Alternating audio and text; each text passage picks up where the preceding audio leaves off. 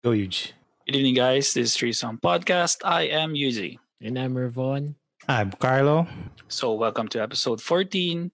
And our topic for tonight is Pinoy's working abroad. And we have a special guest from Toronto, Canada.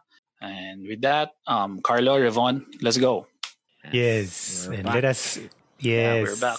Let us welcome our guest, Leah Roque from Toronto, Canada. Yes, welcome. Hello. Hello. Good morning, Hello. Jan. Good morning, Good Jan. morning. Hi, everyone. Hi, U G I card. Hello. Hey, yeah. Good morning. Yes. So, can you ble- ano, briefly introduce yourself to the audience? Hey, hi, I'm Leah Roque. Um, um, here in Toronto, Canada. Uh, currently staying at home. Um. Siguro age forty-three. Uh, I went here in Canada when uh, twenty seventeen lang. Um, that's it. Uh, maybe we can go through it when you ask okay. questions. Sige, yeah. sige. So, let's start na lang. Ano na lang, bali. Sa Philippines, bali, tagasan ka sa Philippines? Pasig. Oh. So, magkalapit kayo talaga ni Carlo since before pa? Oo. Mm. San Juan. San Juan pa ako noon. Pero malapit na rin. Oh, awesome. San Juan pa yun. With my lola, eh, lola and lola, bas sobra, walk, walking distance. And then, Pasig na rin, lumipat ng Pasig. Ah. ah so, re- re- relative kayo ni, ni Carl. Super. Yeah. Super, super, in, super. Ano super so, marami kang, marami kang pwedeng isabihin about kay Carlo later. Alcohol, alam mo yun. Alam si Carlo, ituloy na natin. Our parents, our, our moms, our sisters. Yes. Ah. So, um, nung nasa Philippines ka before, uh, bale, anong anong work mo nun before?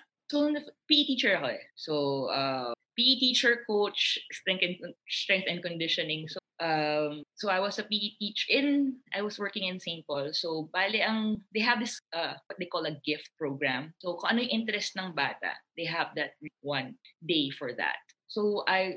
That time na nagtuturo ko sa Saint Paul, di na ako teacher. I was just the head of, as well as the head coach of their soft. And then others with conditioning coach for the Malaya for that time. So that was before going here. Pero years before that, strength and conditioning, naging strength and conditioning coach na national. And then ano, P E teacher rin naman for a lot. Nag, nag one year na ako sa San Beda. Sa min- so, ah, sang San Beda sa Mendiola. Mendiola. Nag one year din for college, tapos nag one year. Alma mater ni Eugene yun. Taga San Beda ako eh. Anong year? twenty ten. Wala ka. Ah, wala na ako. Kaka-age mo si Carlo. Wala na. Nagpipiling bata ka lang eh. Hindi, hindi. Kalimutan mo na yan. Kalimutan mo na yan. Yun, so, yun talaga sports. As in, that was uh, my background back then. Mm, since before pa gusto mo talaga maging P E teacher nun? I mean, no college ka.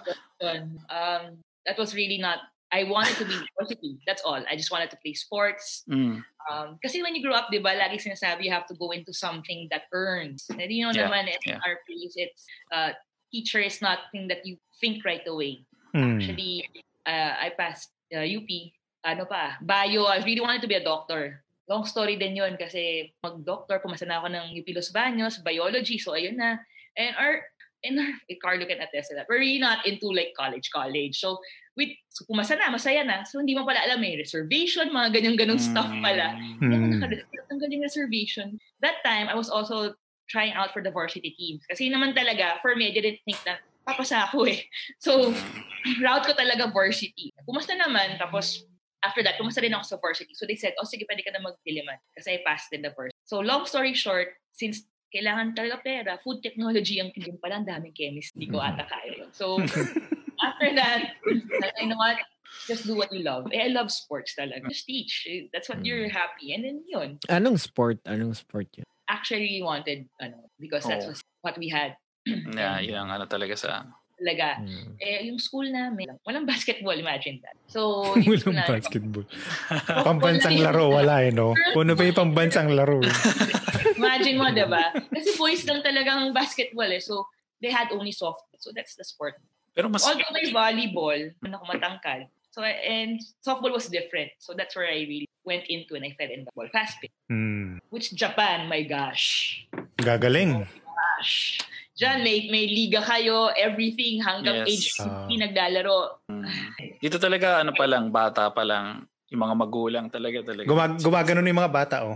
Yung, ano yun, si Ichiro. Ichiro. Si Ichiro. Gumagano-gano na yung mga bata, oh. Pero, nakakalabas pa lang sa womb yun, ha? Kakapanganak pa lang. Puro face. Oo, softball, baseball, Japan talagang, oh my gosh. Iba-iba yung ano nila. Diba small small baseball nga ang tawag nila eh, pag Japan. Mm. Si Wen, no, yung picture nyo, anyway, that's another story kasi sobrang, uh, you have to read about her, oh my gosh, when she practices one, one thousand pitches a day. Ganun. Ah, yeah, yeah, yeah. Kaya sila nag-beat talaga ng U S P. Mm, ano, nakara- oh. Softball talaga yung ano ko. Softball talaga yung Ayun. sport ko. I fell in love with that. Yan. Baka ano, so, baka mamaya, pwede, pwede tayo gumawa ng isa pang episode na ano, puro sports naman. Sports and hobbies. oh, Para mas mas uh, maano natin. Deep. Mapasok natin yung softball na yan. Hey girl kayo, usually kasi pag sports laging boys. Mm. At least it's a woman's perspective anyway. True, true. Okay. Yeah. So, so uh, tuloy-tuloy uh, yan. Ay, tuloy-tuloy yan. So, na, ay, nag-food, ano ka nga pala, no? Food tech, one year. Ah, so, okay. No, it's not for me. Kasi sa U P, you have to be uh, in the, for thirty-three uh, hours, diba? Or one year before you can transfer. Ah, totoo. And yun, since athlete ako, lagi ako nandun sa College of Human Kinetics. So I'm always in that side. Kumbaga, yung economics, isang side corner, eh, nandun na, doon na talaga. Parang tambayan ko na yon. So after a year, doon na rin ako nag, ano, lumipat.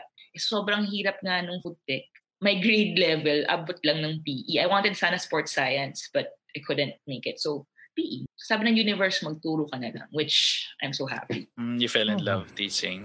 Yeah, sobra. Kumbaga, uh, and coaching. Coaching talaga yung, I love teaching P E, pero sa coaching, ibang high ko doon. Kumbaga, it's, it's iba eh. Mentoring din siya. It's not only coaching, it's uh, building person eh. Kasi ang sports talaga, kasi team sport talaga ang gusto kong ito.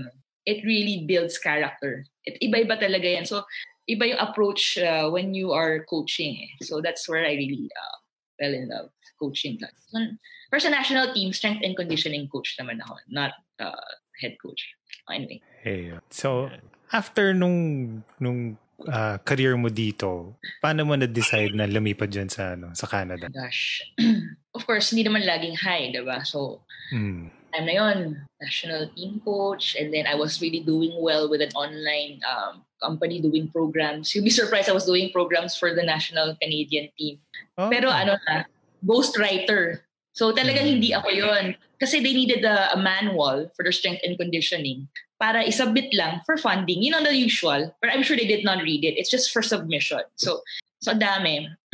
But of course, you know, politics will come in. So nawala na rin ako doon. So anything, so parang hindi siya naging okay. So may na time talagang lull, nothing. So sabi ko, and then there was a time na parang feeling mo na, no, I'm not for here. Parang gano'n, nasa jeep ako, parang hindi, hindi, parang may mali. So anyway, honestly, I went, uh, so this twenty thirteen, I went to the States for love. So parang, uh, for love. So hindi pa talaga Canada yon. I left mm. talaga, when I, sabi ko sa universe, universe, kapag thirty-five na ako, and I don't leave this country, fine, I'll build my life here. Kasi I'm super kurikot. Alam ni Carlo yan. So, save lang ako ng saving. Save lang ako ng save. And I can't just let go. Kasi I, I think I have plans for the future. So, sabi ko, sige, universe, kapag thirty-five, hindi na, I'll build uh, whatever here. Eh, thirty-five na ako nun, March na yun eh. Sabi ko, ano, sige na. So, bumili na ako ng road bike. Mga nag-ano na ako. Sabi ko, sige, fine, universe. Anyway, so I met somebody online. Tsaka wala akong U S visa, no? So parang, tsaka hirap, di ba? So this person said, uh, sige, pupunta ako dyan sa Pilipinas next year, sabi niya. June yun. Sabi niya, you know what, why don't you try getting a U S visa? Tourist lang, then you come here. Sabi ko, you know what, sige, I'll try. Di ba? You never know naman, di ba? I'll try. Mm. And if I get, sige, promise I'll be there by December. The universe talaga, I don't know how. Wala akong trabaho noon, nothing. I got it. So, I flew to Vegas, December. Vegas diretso, no? Oh. City of Sinagan. Ang aga ng bakasyon, ha? Oo. So, syempre, ba, talagang, yung, yung moment na yun talagang bahala na. So, my friends nga, sino yan? As in, hindi nila kilala at all. Kasi nga, syempre, yung friends, kasi online lang naman, ganyan. Mm. What are you gonna do there? Ewan ko, bahala na. What? So, syempre, we're at that age, but we think thirty-five, we're so old, diba? So, anyway, so I went. Yeah, December. So, ganyan. But it didn't work out. So, ako kasi, I, you know na eh, by that age, alam mo yun, you had like bad relationships. Uh, you know hmm. it won't work. Eh, ako naman, oh my gosh, I cannot, I, I love New York. So I'm on the other side, diba? And all our relatives are on the other. My relatives namin ni Carlo nasa kabila. But I love mm. New York. I have to go to New York first before I get back. Kasi June na eh. So papaso na yung visa ko eh. So I'm not the type kasi talaga magti-T N T. Ayoko ng ganun, ayoko ng ganung hassle. So sabi ko, oh, before I go back, babysitting for some reason, na-babysit ako, ganyan. Nakakuha naman ako ng ticket. Punta na ng New York. So relatives are there, diba? Mm. And then, uh, an old classmate there. Sabi niya, nagawa mo dito. Ganyan, sa kukwentuhan kami. Tapos sabi ko, ano nagawa mo ito? She was studying there. May para sila yung computer schools, like uh, A M A, ganyan. So ako naman, Uh, I asked my parents, nag-compute-compute ako, can I borrow money? I really want to stay long. There's a computer school here that they accept anybody and then they can process your student visa. Mm. So fun, diba? I mean, at least you stay legally and then you can extend pa ng konti. And you get True. to learn, diba? Mm. For me, I get to learn. So yun yung story ako. And then things led to other things. And then I met my wife eventually, who's from Toronto. Galing, yun lang. That's it. It's about Wait, wait, wait. So, oh. si Karen, nagkita kayo sa States? Sa New York? Kasi may may friend kami na taga-Toronto, na close friend niya. Nung time na yon, single siya, single din ako. Sabi niya, sige, nagpapatawa lang siya. Kilala mo nga kasi heart, medyo heartbroken siya na nun. Mm. Introduce me to somebody, kahit sino. Eh, tamang-tama nga, nandun na nga ako sa ano, sa East Coast. Diba? So, sabi ko, sige, pakilala mo. So, ako Ako naman, nung time na yun, mayroon ako namang friend, sabi ko, ayoko na, ayoko na talaga. So, nag-pack pa kami ng friend ko, oh, one year ah, dapat wala tayong partner ah, promise, ganyan pa. Oo naman, an hour after, my friend ko, Leah, may papakilala ko sa'yo, okay lang ba? Napakaganda ko, sabihin ko, nah, I don't like, ano, gumanon pa ako, kapal naman ng face ko, diba? Sabi ko, okay, sabi ko, ano, introduce. Siyempre, when you're that place naman, you don't have so much friends, diba? I mean, at least True. you have somebody to talk to. So yun, after that, we just talked and talked and then after a year, we got... Yeah, sobra nag-click. As in, we, we never um, stopped talking. Galing, no? Swak. I've, may mga ano pa ako, sige nga, tingnan natin. You know, kasi alam mo na eh. Pag napasok na dati, alam mo na yung ano, meron ka ng list. So far, sabi ko, basta hindi jejemon mag-text o check. Diretso. Teka lang, teka lang, teka lang, teka lang, teka lang. Paano yung jejemon mag-text? Wait lang. Huwag natatawa, jejeje. Ah, okay. Kaya nga jejemon eh. Where na you? Yung gano'n. Yung kamusta pose. P O H Z. Yung gano'n. I mean, you know, something na, we're old na eh. By the time, I was what, about thirty-something, di ba? You want something maybe a little bit stable. Serious. Mature na, mature na kumbaga. Medyo, oo. Yun. So far naman, so good. And then, we eventually, ayun, then she said, you know what, siya naman kasi pwede mag-back and forth. Mm. So she went to New York. And then, di pa nga kami nung siya New York. Ako naman, ako pa talaga yung ano, Maria Clara. So sabi ko, uh, although, nagkakaigihan na, napunta siya doon, syempre, ayaw mo naman na, you don't wanna jump into it kasi I've had already nga online and it it didn't mm. work. You just don't wanna jump into something na hindi mo pa nakita. At timing din siya, universe talaga conspires. That time, she was going to go to a different job, so meron siyang two-week um, availability. Mm. But yun. And then we got to, okay. So eventually, yun, nagba-back and forth na kami. Ganon, kasi swerte rin talaga. I don't know why I got Wala the... pang labeling yun. Wala pang labeling yun. Parang ano lang, usap-usap Hindi, lang. Kami na yun. Oo, ah, kami okay. na yun. Ay, Pero by the way, pa... Bernice and Jessica are watching right now.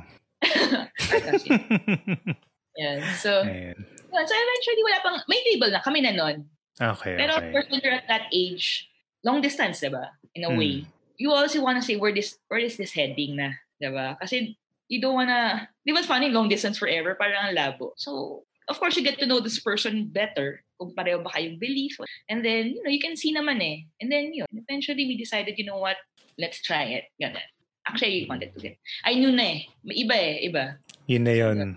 Yun na yun. Uh, and then, uh, we got married. So, I went to, to Toronto. We stayed first together. Luckily, yung friend ko nga na may uh, nag-invite to study, their company was going back to the, was going to stand, uh, start something in the Philippines. So, okay. Sabi niya, why don't you? Sabi ko, sige, ako na lang. Sabi ko, ganun, um, can I send my, ano, my credentials? Siyempre, kasi naman, ano eh, you know, you'll be surprised here in North America. It's always, ano pa rin, networking. It's who you know. True. And ako rin, nagulat din ako eh. I mean, although you, they would look at your ano, credentials, but if you are referred, they would rely Mas on mabilis. That. Mas mabilis. So yun, so nagtayo din sila ng ng company sa Philippines kasi nga sa amin naman, we, so we got we decided to get married. Syempre they have to process my papers pa. And it's always easier since tourist ako, it's best that I go back home and fix it from there. Kesa na map- mapaso yung visa ko uh... and win. So we decided, you know what? Let's try it back home. Actually, we decided after we got married, we decided tinangan natin kasi all our relatives naman are back home. Hindi naman kami pumunta ng ibang bansa para, you know, for greener pasture. It was just an opportunity.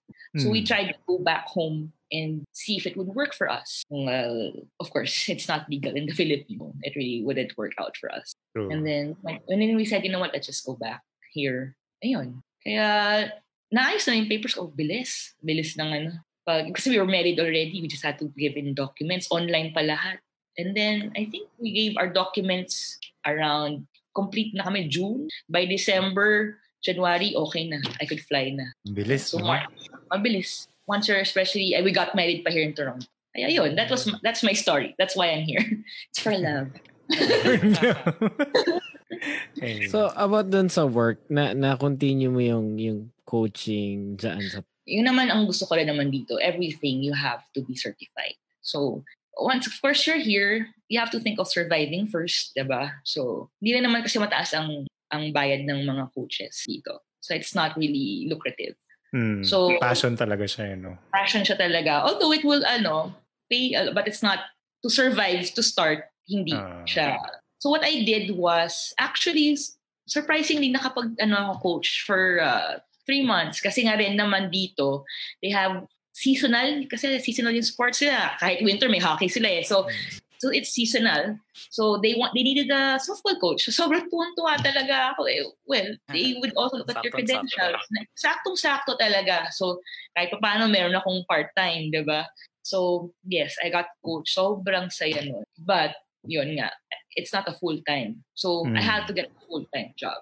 So, nag after that, uh, nag-summer mix. Tapos timing kasi lahat eh. Came here March, tapos May yung summer, na yung yung season na yun sa school, and then the bakasyon, uh, and then summer, they needed another coach. Kasi parang may company na nagbibigay ng mga coaches sa school. Mm. And then that same company has a summer camp.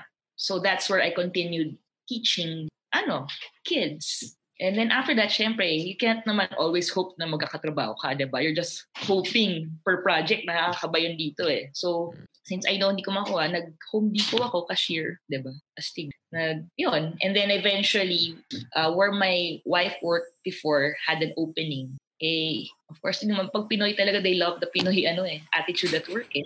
So, when my wife nga recommended, you know, kasi my wife no longer works there. She moved to another job nga. The manager said, oh, sige, uh, rep, since, ano, bring bring her, ano, uh, resume, ganyan. So, para siya rin project-based, pero pag okay ka doon, tuloy-tuloy. Parang ganun, they will still get you. Ah, okay. Pero ano yun talaga, it's way off my league. So, ba siyang, I'm a call care representative right now. So, call first care time, representative. Oo. So, in it's Tagalog. Not hindi na C S A eh. Hindi na customer, ah, sorry, customer care representative. Sorry, customer care representative. Hindi na siya customer service representative. It's okay. C C R now. It's customer care representative. Care so yun. So ngayon, that's my role. My first office job. So parang, yan, bilang nagkaroon ako ng glasses kasi di talaga ako. Tumatas hindi talaga ako in front of the computer. It's my mm. first time to just sit down the whole time. nine to five. Yes, I have no naman against about call care uh, representatives. Pero kasi you just, it's a um, material you have which you just repeat and repeat. Diba? Mm. Ano man nun. Although, maganda yung sa amin kasi H R siya. So sometimes nakakapag-compute-compute ako ng konti. Pero it's really, kasi ako, I, I design programs. I, I have to think of what to do, what to say. Every day, gagawa ka ng lesson plan. Iba-iba. Uh. So, eto talaga. Wow, but it's okay. Kasi it's something new, di ba? If I have hmm. a, I also want to have a business in the future. Wow, matutuwa ang mga empleyado sa akin. Kasi sobrang na ako H R, ano, literally. So, at least, di ba? Yun, so that's what I do now. Okay. I wish makakapag-coach ako. Kasi dito, last kwento, when you email, like a coach, hmm. I reply eh. Kumbaga, kahit idol mong coach, ako kasi, ang mga idol ko talaga coaches, strength and conditioning. Diba, you know, sure, you players, ganyan. Ako talaga coach. So, when you reply to a strength and conditioning coach of the U S team, softball team, reply sila. Diba ako, ha? Nag-reply ka sa akin? Yung mga ganon. So, dito, kinausap ko rin yung, may, yung University of Toronto. Kinausap ko yung head coach. Sabi ko, I would really like to see your practices. Sabi na, just come over. So, ganon. So, you know what? Kailangan talaga lakas ng loob, diba? And then, uh, when you're there, they would really, kahit five minutes, one minute, they would say, oh, hi. Oh, sit down and watch. Ganun lang. Alam mo yun? And eventually, you can discuss. Uh, ganun. So, bait talaga ng Canadians, no? Oo. Tsaka na sports. Kasi yung sport namin, di man kasi, kasi softball is such a, you know, not so popular ah, sport. So, if somebody's really interested in it, they would really talk. Pero mabait mga Canadians. Ano bang sports sa ano sa Canada? Hockey. Hockey. Hockey talaga. Kasi imagine mo, yes. Tsaka pag tumatang, imagine mo anak mo, ganito. Tsaka ngipin. Pag nag-ten, kailangan pakita mo ulit. Pag nag-eleven, twelve, hmm. imagine oh. mo, diba? Kahit yung haba ng stick, kailangan mo palitan. Expensive oh. siya talaga. Nakasya uniform mo ng five years old. Yung mga sapatos mo, wala. Wala. Oo, oh, yung mga skates, no? Di ba? Skates, so... Yeah. Kung sumata na lang mag-start, kuha ka lang talaga sa thrift shop, binisimula na talaga ng todo-todo. Oh. Uh, hockey talaga. Hockey talaga ang sport. So, nung dumating ka dyan, eh, well, ano lang, so sports lang, ano. So, sabi mo, mahilig ka sa sports, eh. So, ako nung, ano, share ko lang yun sa akin, kasi ako mahilig ako sa basket. So, nung dumating ako sa Japan, syempre, hindi uso basketball dito. Baseball, soccer, ganyan. Yun yung pinapanood mo. Tapos eventually, oh nga, no, maganda pala yung baseball, maganda pala yung soccer, parang ganun. So parang ganun din ba sa'yo sa, ano, sa hockey? Parang nag-ano ka rin? Hindi. For me kasi, it's, it's very skillful. Yun naman talaga. Ako gusto ko talaga i-try. It's very skillful, pero it's very rough also, di ba? Mm-hmm. If ah, physical kasi siya. Oo, if my age, and if you don't know, hindi ka marunong mag-break, ganyan. Pag binag- Disgrasya ka talaga. Nilipad ka talaga. Yung injury mo, hindi mo maano. But I would like to try talaga. Eventually, din ang gusto ko when bumili ng ski. Yun nga, because we're starting, you know. But eventually, I'll get there. Kasi, yun naman talaga gusto ko. Pero it's very interesting. Pero may mga rules ka pa talagang kailangan mo. Ito pa mag-gets eh. Pero, tala ako saan ako nabibilib sa mga referee. Ang bilis ng mata nila, no? Ang bilis ng mata nila eh. Nagbaback, nagsiskate sila yes, pa. Yes. Tumitingin uh, sila ng action, diba? Para ako, uh, tapos kailangan mo sila tumalon. Mga, oh my gosh, siguro mahal ng mahal ng referee. Kailangan ka ng hockey. Diba? At least doon nagsiskate ka lang, diba? Mm. I wanted to think anything about sports. Sorry, everything talaga. Pero, it's a, it's it, what I want din, they say is, bucket list na dapat daw is to watch one half. Mahal kasi din eh. To watch a hockey game. National like, level. Ah, pag pumunta ka sa Canada, you have to watch talaga dapat. Yeah, or anything. Oo. Or in the U S. Kasi you have to watch. If you're into sports, diba? You have, it's iba daw ang rush. Mm. Although ang pinanood ko, lacrosse. Ang astig din. May may league din mas dito eh. Mas nakakatakot yun eh. Hindi. Mas nakakatakot yun. Mas matigas yung kahoy nila. Tapos yung bola nila. Tigas. That's true. Pero diba? Tapos, pero tapos wala ka pang, wala ka pang suot. Yeah, that's mask lang. Mask lang pag tinamaan ko noon. Shoulder pads. Pero exciting oh. din yun. Enjoy din naman ako doon. Kasi nga, sarap ng sports. Yun din ang naisip ko going here to North. Hmm. Yun ang... Diba? Nasa ano, dugo mo eh. It's in your, ano, it's in your veins eh.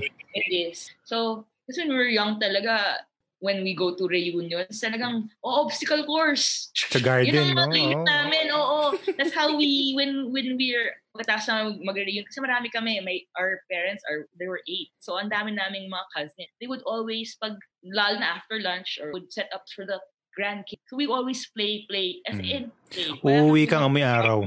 Oo. Takbo ka ng takbo. So, they were all our lolas nga, national soccer.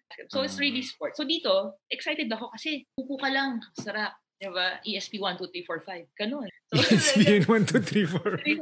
You can just, if I can just work in lang. So, yes, hockey. Ah, ano naman? Sa food naman dyan. Ano yung transition dyan sa food? When, ano yung pinaka-different nila? Ano yung pinaka-casual nila? I think Toronto is not Ripa, but city. It's like new subtle. Diba? Kasi sa New York talaga gising ka na. It's big eh. New York is so big. Meron kami parang place na they call it sa forty-second Times Square. Pero sobrang talaga i-compare sa... Ganyan lang talaga. Times Square is so huge. Ito, kasi yun na parang maraming lights. Anyway, it's so diverse here. Everything you want to Wow. Everything you want to try is here, from African, Asian, European. This is a certain place na yun? No. Oh, it's around Toronto. Okay. All around. So, meron mga Little Italy, merong Little, ano. So, you'll go to those places. Sa Filipino, because, ano yun, because of diverse kasi yung culture na rin nandyan. Super diverse. So, that's why I'm in love with Toronto. Mm. O pumunta ka ng subway, iba. Parang, parang, hindi, parang hindi Canada. Parang kang, oh, you, you always have that mentality kasi pag Canada, puti. Hindi eh. Uh. That's why, ano, kumbaga isipin mo talaga, it's about diversity. They love migrants. Eh. So, they see uh, immigrants as their strength. Mm. So when you come here, kaya Canadians are, I guess, nice because they're respectful of your race. As in, pag umupo ka talaga, well, minsan nga wala, isa lang ang puti, minsan wala pa nga. Diba? Kasi nga, it, wala nang ganun eh. So if if uh, somebody with uh, Indian race or nationality or race comes here and say, I'm Canadian, I'm Canadian. Hindi dahil, wala, it's not that. So, walang, uh, okay. I'm Canadian, I'm Canadian. Yes, you're Canadian. Hindi mo pala sabihin, hindi, saan ka sa Pilipinas? Hindi ka Canadian. It's not that, diba? Because you're born and raised ka na nga doon, tatanungin mo pa kung saan sa Pilipinas. Eh, di nga lumaki yung tao sa Pilipinas. True. So, diba, that's, your thinking is really changes. Kahit ako, ganun ako dati, hindi, aha, U S? But, eh, ganun ako eh. So, parang, shucks. Sobrang inappropriate pala ako dati, diba? So, here, it's very diverse. Um, we'll see. Kaya, kaya minsan pag, umano, si, pag umuwi kami, yung umuwi kami, magkakamukha na naman tayong lahat. So, yan. So, the food, you will try. And it's, alam mo yun, kasi here, it's also nice. It's mom and pops eh. Diba? Hindi siya yung McDonald's, ganyan-ganyan, uh, diba? Chowking na Chinese. Hindi yung mga juggernaut na franchise. Oo, talaga parang, Carlo's Pizzeria. Ha, ganyan. Diba? It's really homemade. Talagang feeling mo yun na yun. Oh my gosh, the Japan, uh, the Japanese food here. In fair. In fair naman. I mean, for Japan talaga. Oh, pag pumunta ka talaga dyan, iba talaga. Pero in fairness naman talaga yung food. Close. As in. As An- ano yung ano mo? Ano yung go-to mo dyan? Alam mo yung, alam mo yung ano, yung stress eating na kailangan mo ilabas lang yung gigil mo sa pagkain. You'll be surprised. Ang dami, meron kami dito para siyang shawarma over rice with ano. Shawarma over rice. Shatter abas ang tawag doon. So para siyang kebab. Hindi ko ma-explain. With, with wrap pa rin yun. Uh, no, kebab. Rice na siya. Rice, okay. Kebab over rice. Cheese. Na with the chicken and then with the, no, with the tomatoes. Grilled the tomato. For me, that's one go-to. Ramen is another go-to. Remember, Carly wanted to make a ramen restaurant in... I remember uh, talking before with Carlo, gusto talaga tumayo ng ramen, and he was asking the question that. So, hindi, nagbalak, nagbalak na, nagbalak na before, kiosk-kiosk lang, it didn't work yeah. out. Eh. May, may, may iba yung ano dito sa Pilipinas. You'll be surprised, they will come. Pero yun, the ramen here, wow, as in. Kahit nga, yun ang una namin, ano, nung pwede na magpa-deliver, yung hindi na kami kinakabahan magpa-deliver ng food for the, ano, COVID. Ramen hmm. talaga una. Sarap. Dati, diba, they can't take it out eh. I think they have no choice.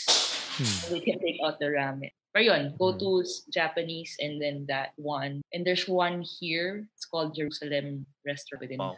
Eat all you can, pero grabe. Mediterranean. It's really diverse. Talagang, hindi ka na ma- the Korean food. My, my wife loves this Korean food. Anyway, it, out of Minerva, she has the, like this kamjatang. It's not, wala sa Pilipinas yun eh.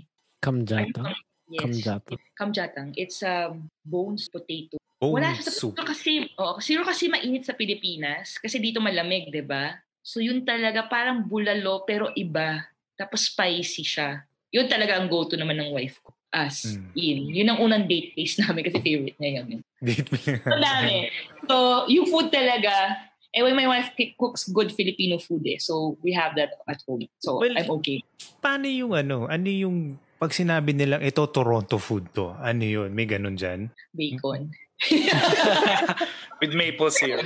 Oo, yun na yun. But really, yun naman kasi ang wala talaga. Hindi, I, I've always wanted to, kasi ako, I, I explore talaga a lot. Inisip ko rin talaga, ano ba food ng Toronto? It's like North America, it's really like barbecue eh, and ano eh, uh, barbecue grilled, ganun. Mm. Pork, steak. Pork, beef steak, yung talagang karne. Talaga, oo, mashed potato. Yun talaga ang ano nila eh. Mm. It's really like North America na U S. But kasi nga Toronto is so diverse. When you come oh, here... Nag-iiba-iba na yung ano, Iba-iba na nagalo-halo na. Na naiisip talaga.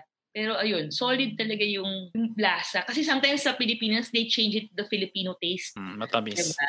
Matamis ng konti. Uh, Dito talaga malalam, malalasa mo talaga, ah, ito yung lasa. Ganon. Oo, kasi nung naranasan ko sa Japan, yung mga Brazilian, pag sinabi mong asin talaga, diba? Mag, parang nanunuyo na yung lalamunan mo sa asin. Asin. Uh, parang ka nasa asin beach. Asin eh.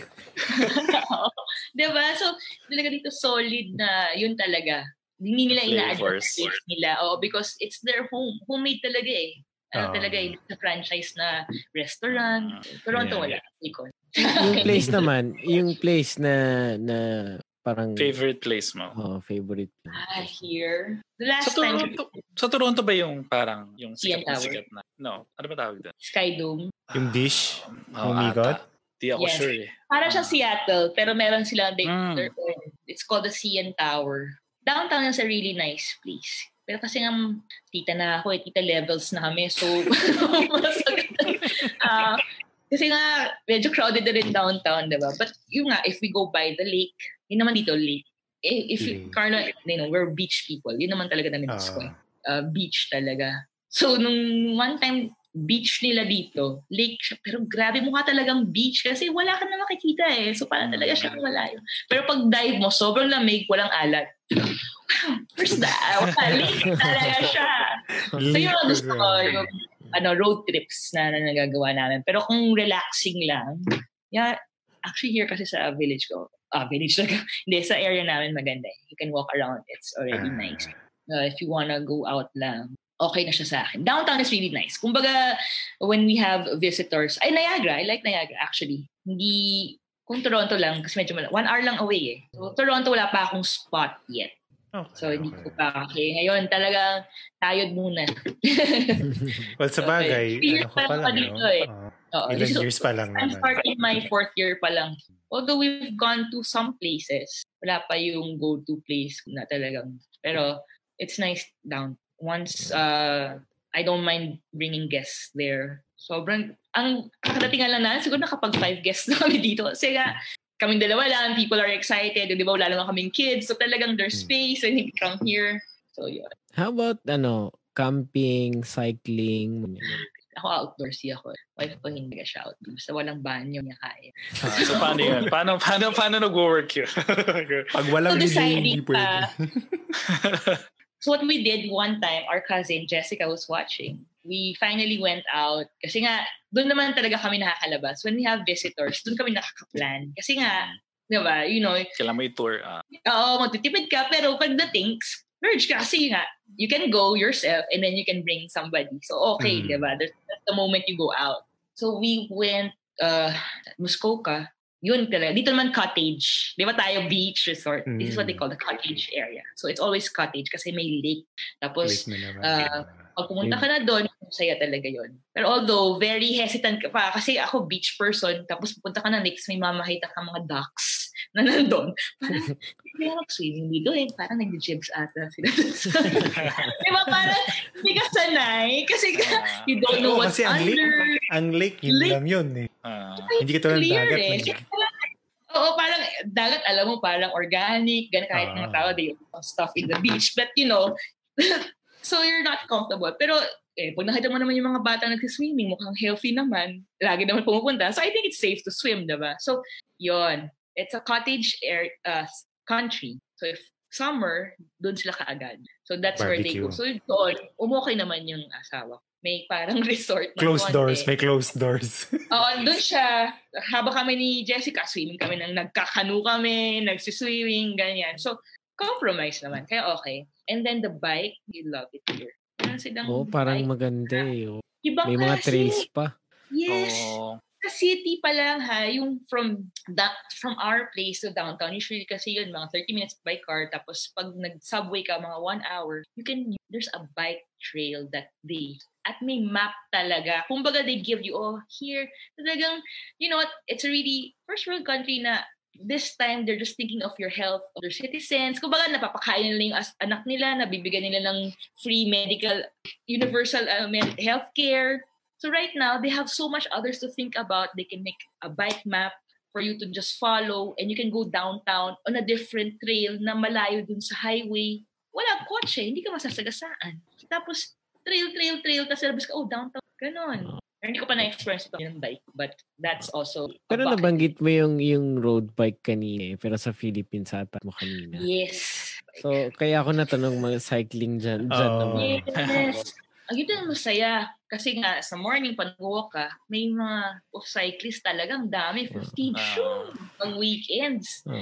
Talaga, uh, naka-road bike pa. So, in the future, yes, that is a future bucket list. Pero feeling ko, mag-aano lang ako mountain bike. Kasi nga, off the trail, parang mas exciting. Oh, uh, road bike, manipis yun. Tsaka yung wife ko, mahilig siya mag-bike, pero I don't think she liked the road bike. So, dun. Sa mountain bike. Oh. Ah, gusto niya mag-bike. So, okay din yun. So, future yun. Kapag ano, pwede na. Kasi may nga, nag-comment si yes. Nerak Alvar. Si Karen. Oh, okay. Special memory milk tea. Ah, ha? Huh? Ito ko patay mo. Yes. Yun, milk tea din dito. Japan. Diba? I mean, Taiwan. So, ah, dito. Tapos Teacher Jay in her house. Ah, yes. Teacher Jay's Jessica. She's our teacher ah. din. Actually, we had a lot of teachers in our family. So we went out and then stuff like that. So anyway, dun nga, yung road bike, maganda yan. Pero yun nga, na, yun din nakita ko. Alam mo, sa sobrang dami, fifteen, dalawa lang babae. So yun, siguro, hindi pa rin talaga. Diba? I would expect siguro fifty-fifty. Diba? So pero ano pa rin. Yung cost, for example, how much yung difference ng road bike cost dito to compare dyan? If you're gonna buy the Alam. same valued bike. I think it's the same. It's not uh the same. Mga forty thousand. A really good bike. I mean, a nice, ayun, mga one thousand dollars. Uh, okay. one thousand, one thousand five hundred. Dito kasi exchange rate, mga thirty-six, thirty-six. Okay. So around, okay. Same range naman sa hindi atin. Hindi nagkakalayo, no? Hindi na naman, hindi yung naman, Pilipinas okay. Parang hindi na masyado nagkakalayo sa presyo talaga sa, sa ibang yes, countries with, na rin. Eh. Sa mga ganong brands, ha? Pero I'm sure Marikina has really nice bikes. Alam mo yun, na parang pwede na nila assemble na maganda talaga. Hmm. I'm sure you will have, yun yung nakakamiss naman sa Pilipinas. Yung talagang... Chap-chap. Kung saan-saan baka tingi-tingi ka. Oo, pero um, accessible eh. Minsan nga kami dito, bakit silang gaganda ng mask, face shield dito? Talaga, it's so hard to find. The little things, ha? Ang ganda naman. Mga little things na parang ang hirap hanapin dito. Teka lang, ha? Teka lang. Bakit, bakit lang? Baka gagamitin niyo yung face mask. Ay, sandali. Ayan, nabanggit niya yung mask. Yes, your face mask. Higher and higher. Ah, yes. Yan, yung, yung Ay, mas nga of, pala. Diba? Yeah, that's from Higher, yeah, Higher Studios. Higher, yeah, yes. Astig, diba? Meron siyang design. Yes. I watch uh, Higher and Higher. Abangan nyo lang yung Instagram account nila, yes. Yan, diba? Walang ganyan oh. dito unless you go to the Chinese, ano. Ayan, lapit na. Kala ko V R, oh. ano naman yan? Kala ko V R, eh. Or, diba? Pwede. Oh. one hundred ninety-two pesos lang yan. Imagine. Kung alam mo saan bibilin. So, I'm sure pag binenta yan dito, what, twenty dollars? Diba? six hundred pesos na yan. I mean, yun naman nakakamiss. Yung instant na, ay, kailangan natin ng jack. Mga ganun. Saan mm. tayo bibili ng jack? Mga ganun kaliliit na yung i-connect mo lang sa T V. Bakit yung mga malls dyan? Ano ba yung itsura ng mga malls dyan? There is no Lazada. There's in Lazada, sabi ni Jessica. Yung malls are okay. Pero yung mga nasa kanto lang, kukuha ka lang ng isang pako, pwede ka kumuha. Diba? Uh, yung tingi-tingi. uh, hindi ka... Kasi hindi ganun ka-expensive. Saka, saka kung minsan, saka ka vulcanize dito. Ano ba yung parang hindi mo alam kung saan? Wala.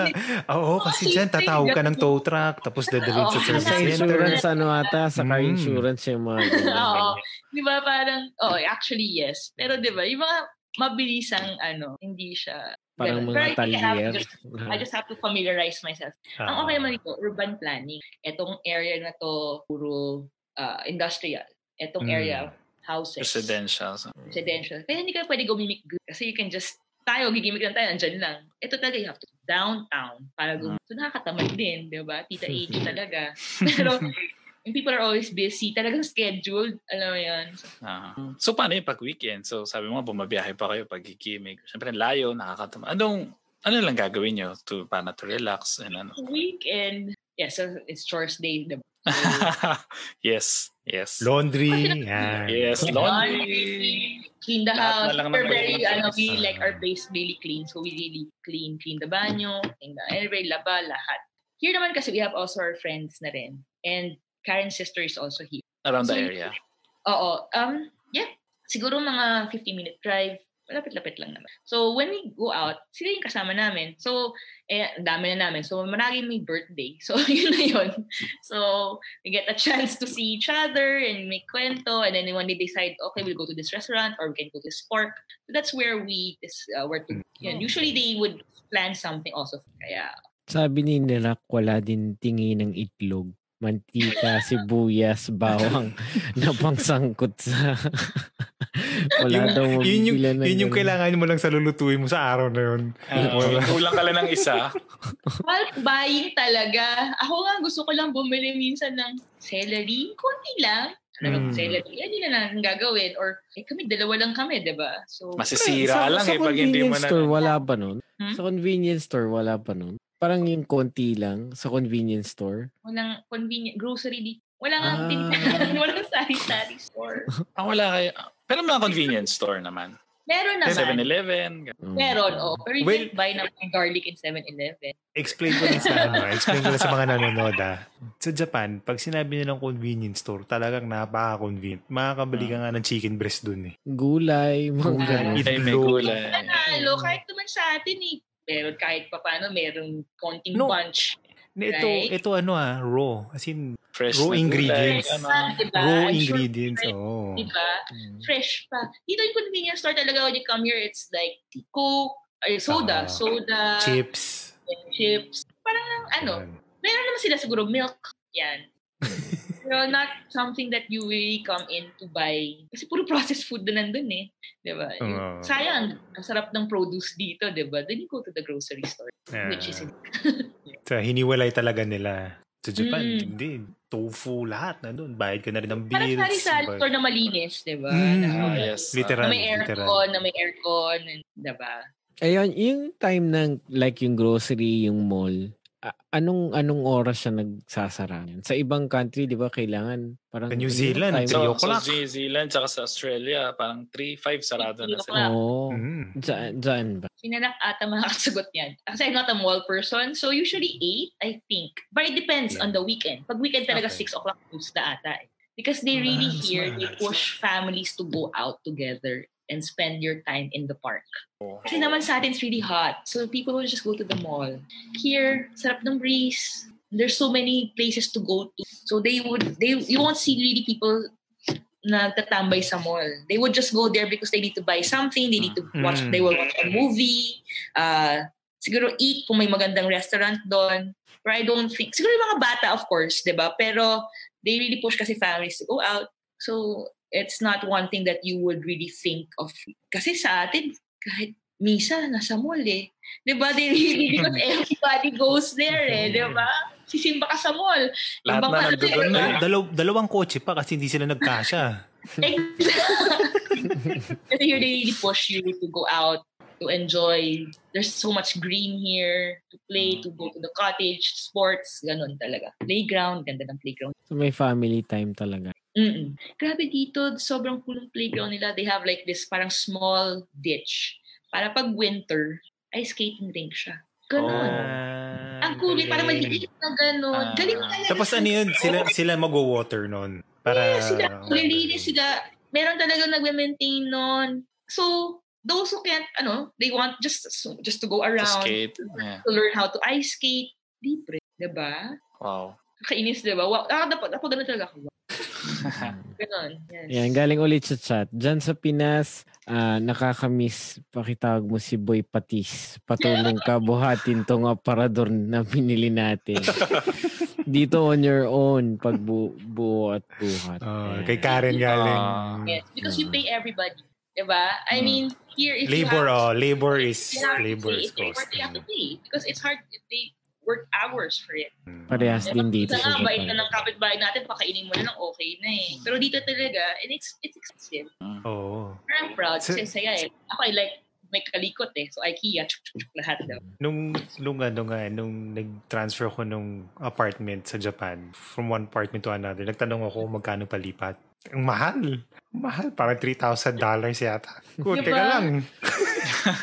Yung pala, yung pala kasi ang style nila, buong floor mo tatakpan, buong pader mo tatakpan, uh, lahat ng kantong mo matatalas ano, tatakpan, lahat ng gamit mo tatakpan. Saka nila ilalabas. Diba? Safety. Always safety first talaga. So, it's really expensive to do stuff. Ah, pero ang ang balik nun, matututo kang yung sarili mo, ikaw na yung gagawa. Uh, Oo naman. Yun uh, naman ang gusto ko rin. Kasi nga, when you go back home, di ba, parang you have your helper there, parang, uh, ah, sige, okay na. Mapapaganoon ka rin talaga eh. Pero although talaga na, pero nakakamiss talaga yung minsan talaga ayaw mo nang gumawa. Uh, sobrang init na parang, water please. Talaga mapapaganoon kasi sobrang init na talaga na ayaw mo nang kumilo sa Pilipinas. Na simpleng tubig lang di mo minsan makuha. Diba? Pero, pero pag uwi ka, kunwari tayo, tayo di ba galing tayo sa ibang country. Usually pag tinignan mo, pag bumalik tayo sa Philippines, parang natural na ikaw na rin maghuhugas, ikaw na mag-ano, parang nadadala mo doon. Tapos nakikita nila, anong ginagawa mo? Ba't parang ikaw gumagawa niyan, di ba? Exactly. Na hindi mo, yes. Kasi siyempre before hindi nila alam na ginagawa, hindi, hindi ka gumagawa nun eh. Inuutos mo lang yon. So tayo pag umuwi tayo, nagbabakasyon, naglilinis ka na din, ikaw na minsan naglalabas, sasapasok mo sa ano. Dala-dala mo yung routine eh. Tapos minsan ikaw pa magtatapon ng basura, which is hindi mo talaga gagawin sa Pilipinas. Diba? Eh, meron, meron sa ano, sa fast food. Kunwari, nung umuwi kami, sa Jollibee, oh. Pagkatapos mo kumain, nasanay, na, na kasi dito na ikaw yung magliligpit nung hmm, pinikainan mo, lalagay mo sa tray, tapos tatapon mo ulit. Ganun. Sa basurahan mismo. Oh. Sobrang parang, bihira. Oh, sobrang bihira yung may magliligpit. No? Oo, parang nakaliwat na. Doon pag nangyari eh, kasi they're so used to you na eh, when you get home, minsan naka, nakaayos na talaga yung ano mo, naka-fold na, naka-planta na. Talagang, thank you, thank you, thank you. Mapapagano mo talaga yung pets. Hindi ka naman yung dahil, di ba? Sa ibang bansa, paggising mo, pagpasok mo sa trabaho, pagbalik mo, ganun pa rin yung kama mo. Oo. kung, kung paano ka bumangon. Sobra-sobra eh. Pag ano, bumalik ka ng Pilipinas, tas ganun lang kabilis. Salamat ah. Mapapaganoon ka talaga eh. Yes, yung training. Oo. Oh. Uh, dali, may, kapag nagprito ka ng isda dito, dito kasi nahihilo ang mga tao. Nakakamiss ang danggit dyan sa atin. Parang pabango yan sa ilong. Malap. Oh yes, that happens. ah, yung amoy? Yes. Bawal ba dyan? They would complain. Oh, okay. Dapat bar- barbecue tal- kung barbecue style talaga yung maano yung usok tsaka yung amoy kailangan talaga na sa labas. Yeah, they don't mind the man barbecue smell but they cannot take the dying. Hindi yung okay okay. Yes. So what happened? Tawag sila no. I think they're cooking somebody. Alert. So amin nangyari, we, we first we, we lived in the basement first. So eh basement naman yung window, window, ganon. Kasi bang bangus na nga lang yun. As in, bangus. Ayun. So, the next day, kasi sa taas naman yung parang bunong nila or some. Yung ate, oh, by the way, ganyan pa sila. Ang bayo uh, pa, no? Yan, ano, he couldn't stand the smell. He was a little bit dizzy. He don't like that. Baka, na, baka nagutom lang. Nagutom, natakam. Nahilo, nagutom ako. Pamusta nga lang yun lahat. Likay na namin. Nasa, what? Di na kami nagdadayang. Di na kami nagdadanggit. Pero yun. Lalo na yung bagoong, di ba? Bagoong. Parang nagluluto daw ng basura, sabi niya. Dumidikit sa damit yung amoy, sabi. Mm. So para daw talagang, ayun, uh, sabi ko, okay, fine. Siyempre, alam ako magagawa, di ba? We were just renting those little... Oh, danggit, no? I can, I, naalala ko pag nagpupunta kami ng Cebu. Katakot-takot yung paano nila balutin. Tatanong sa iyo, sir, lilipad ba kayo? Oh, dadalhin ko Manila. Balot na balot yan. Kasi oh. Pag naamoy yan sa aeroplano, hmm. Diba? Pero dito, pag naamoy natin niluto, wow, sarap! Diba? Pag naamoy natin, may nagluluto na kapitbahay mo ng danggit. Shucks, nagutom ako. Diba? Dito talagang, may kwento nga, one kwento sa U S daw. The, what happened was, somebody sent uh, durian. Uh, sa U S Postal twelve. Diba doon yun yung mabaho? Yun na, diba? Uh, so, kasi nagpanic sila. Tapos may that, they had to call medic. Kasi they couldn't understand ano yung smell na yun. Imagine, meron bulok na, na oh, parang bulok na na hindi mo maintindihan. Diba? So, wow, diba? Kakaiba. Kasi if you don't read, they're really not used to it. Ma- ma- magwawala. So yun, sa U S Postal daw, may seven ata nagkasakit. They, then they had to call kasi they didn't know what it was. Yung pala durian. Parang kaiba lang siguro sa... sa siguro yung dumating na medic, yung nurse na dumating, Pinoy siguro yun. Durian, durian, durian. You're okay, you're fruit okay. Yan, fruit. Fruit lang po yan, fruit. Okay. Hangin lang. Bye-bye. little things. Oh, Pilipino pa naman pag mabaho, no? Parang, baho, ano yun? Baho. Uy, mga baho. So, ano pa, ano pa? Ayan, thank you sa hey. viewers natin, ha? Oh, oh. Naging lively ang conversation. Ayan. Pag ano, pag, let's say ganyan, uh, sa Japan, eh, dito sa Pilipinas, may mga vacation times, eh. Diyan naman, anong, paano yung mga style nila dyan ng vacation? Well, here, they really, yun nga, cottage is one vacation. How, how many times a year? It's just now. Like, that open window. Talaga? Although, the old people, of course, sila man yung may pera. Pag winter, they would fly to warm countries. Mm. So, may mga ano talaga yun. May mga advertisement talaga. Go to Bahamas, ganyan. Ah, so, they usually go... Okay, okay. Uh, so, they call that... Forgot, sinarak. Sabi mo yan? South... Forgot to call them snowbirds, yon. They call them snowbirds. So pag uh, winter, migration. Diba?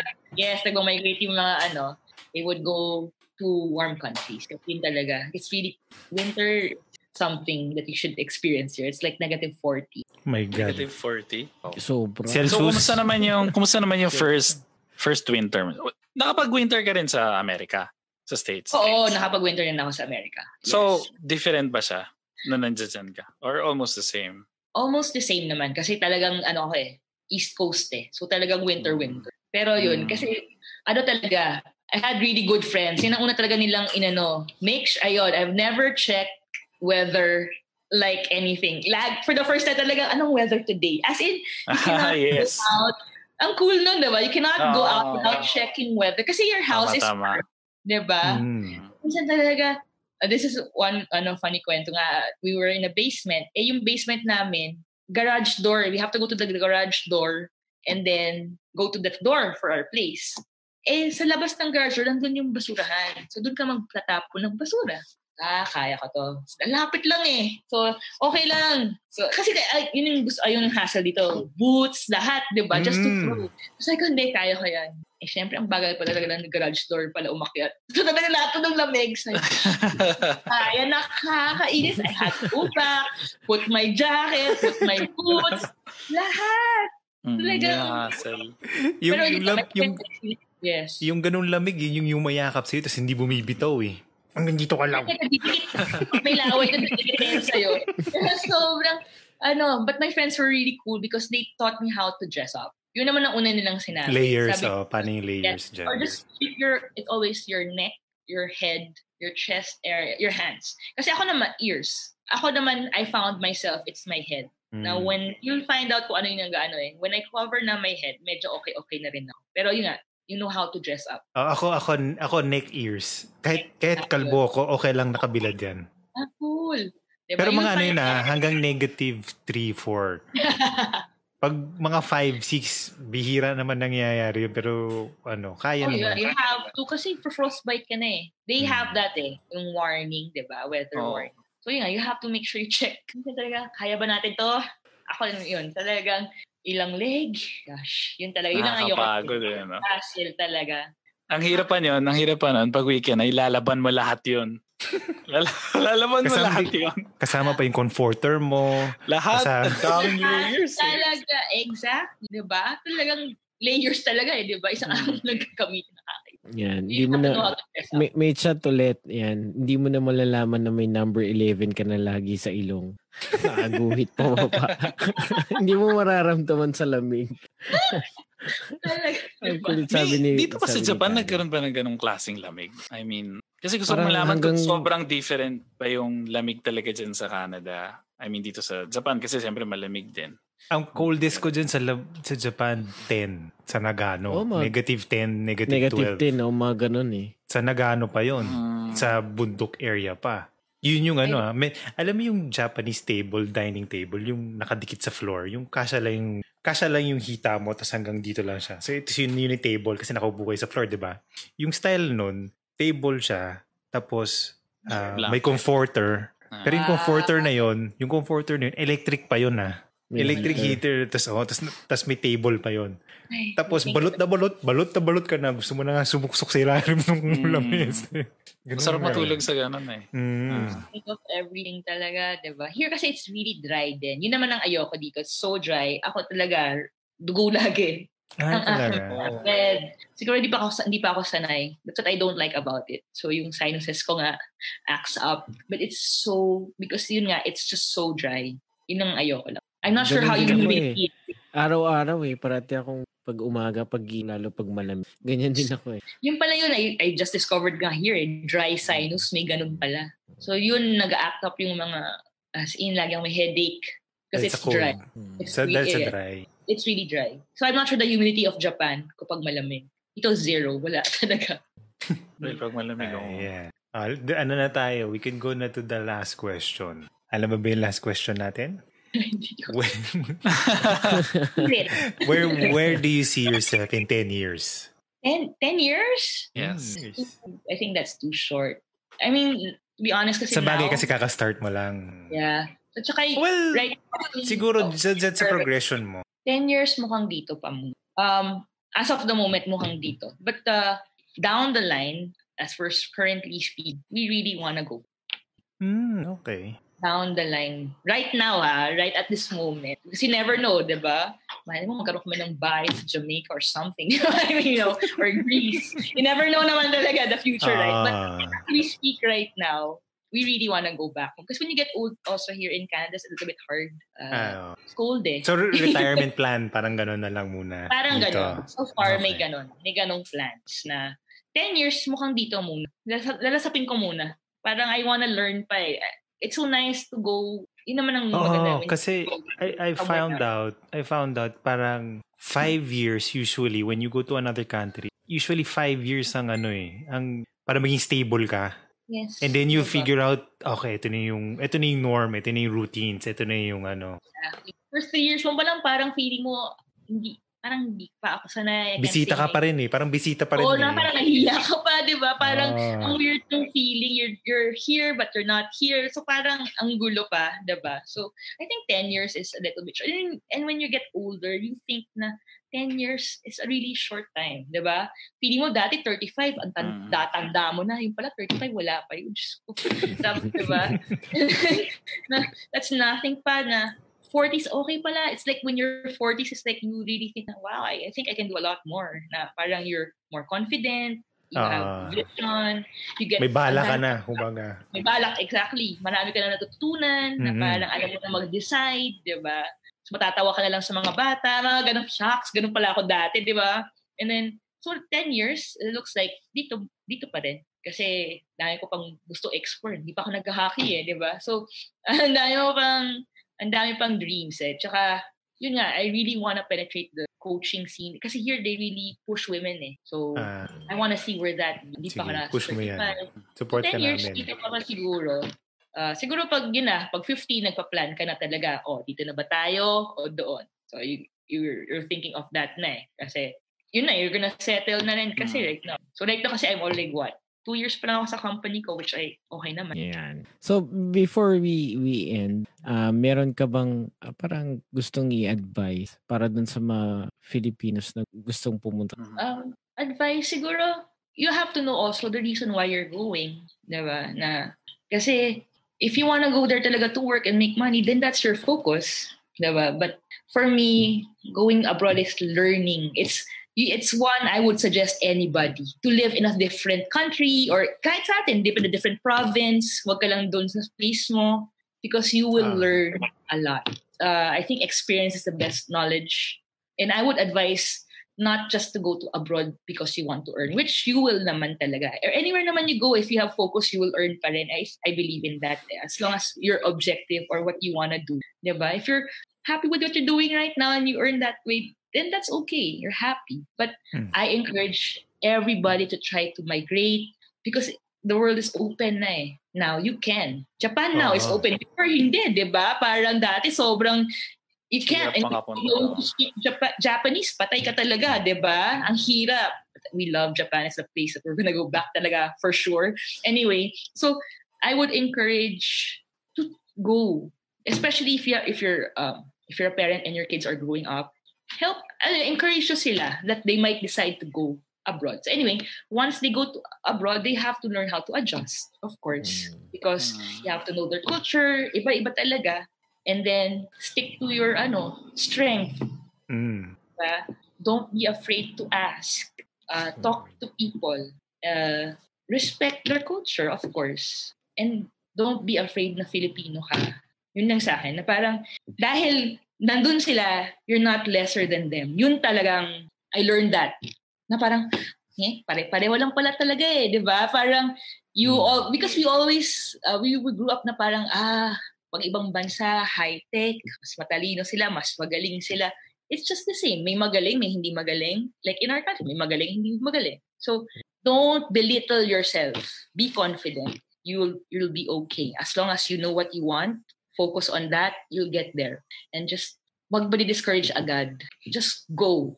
And just be cautious, but just go, and then yeah, everything will just fall into place. Yeah. Yan, ganda, ganda ng ano. Ganda, yes. Ganda ng closing natin from yes. ano, from Leah.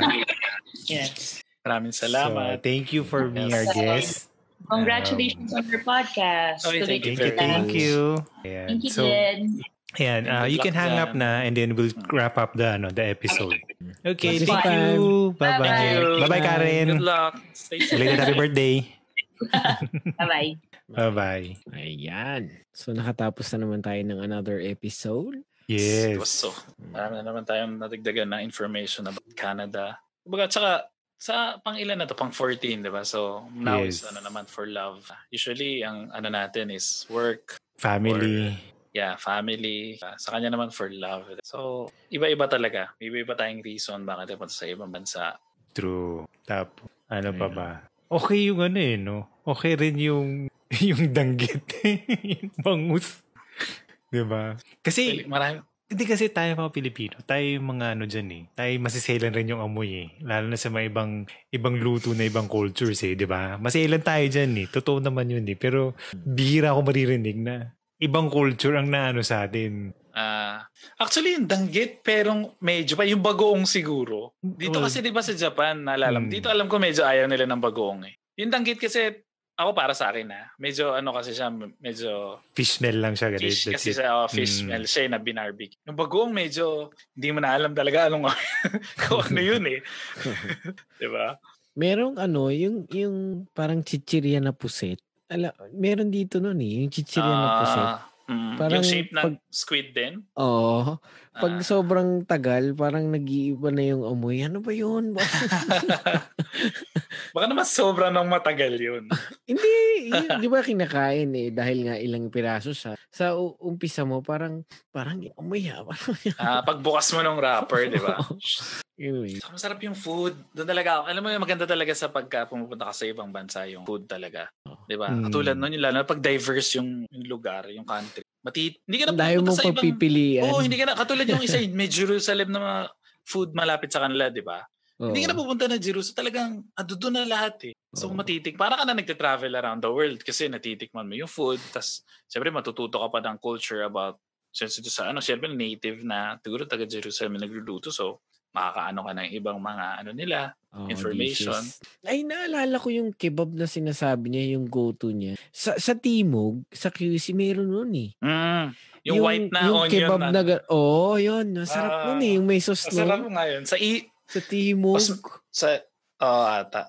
Sa corner yun, di ba? Corner oh. yun ng ano eh. Pupunta na ng circle. So may whale siya yung... oh, masarap yun. Masarap dun. Oo, oh, masarap. Tsaka yung white na onion. Onion sauce ba talaga? Yun yung pinaka-sauce niya, di ba? Sarap ah, yung puti. Yung, oh.